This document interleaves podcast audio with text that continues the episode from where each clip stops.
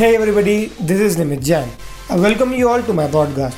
This show is all about a shy kid who tries to get out of his comfort zone and explore the great opportunities that life puts in front of him.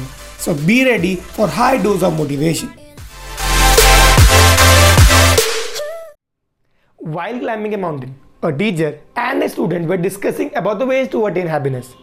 The teacher, being a monk, said that the major requirement in order to be happy is to have a well defined goal. Explaining further, the teacher said that if you want to be happy, you need to be satisfied with your life. If you want to be satisfied with your life, you need to do hard work. But if that hard work is not directed towards your goal, you will not be able to reap anything out of it. The student was still confused. So, trying to give an example, the teacher asked the student to bring a bow, an arrow, an apple, and a handkerchief.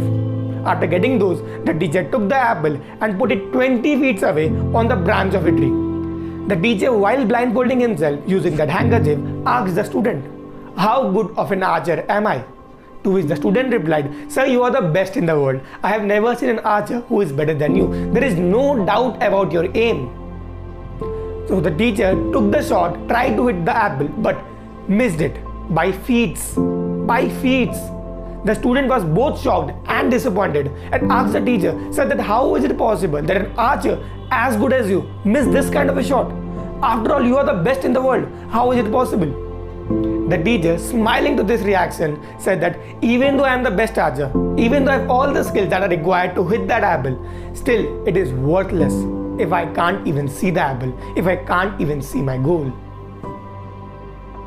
All I wanted to explain to you through the story was that if you have put in precious amount of your time try to develop your skills but if that hard work of yours is not directed towards your goal it is going to be worthless for you the most important thing that you need to have is clarity in your mind about where your skills where your hard works are directed towards what i want you to do right now is take a pen and a paper and write down your goal for your life and see which skills of yours is going to be helpful for you to reach your goals and which are not and you very well know what you have to do after that.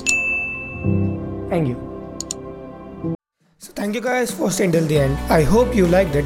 I also do have a YouTube channel with the same name, so make sure to give it a look as well. And I will see you guys in the next one.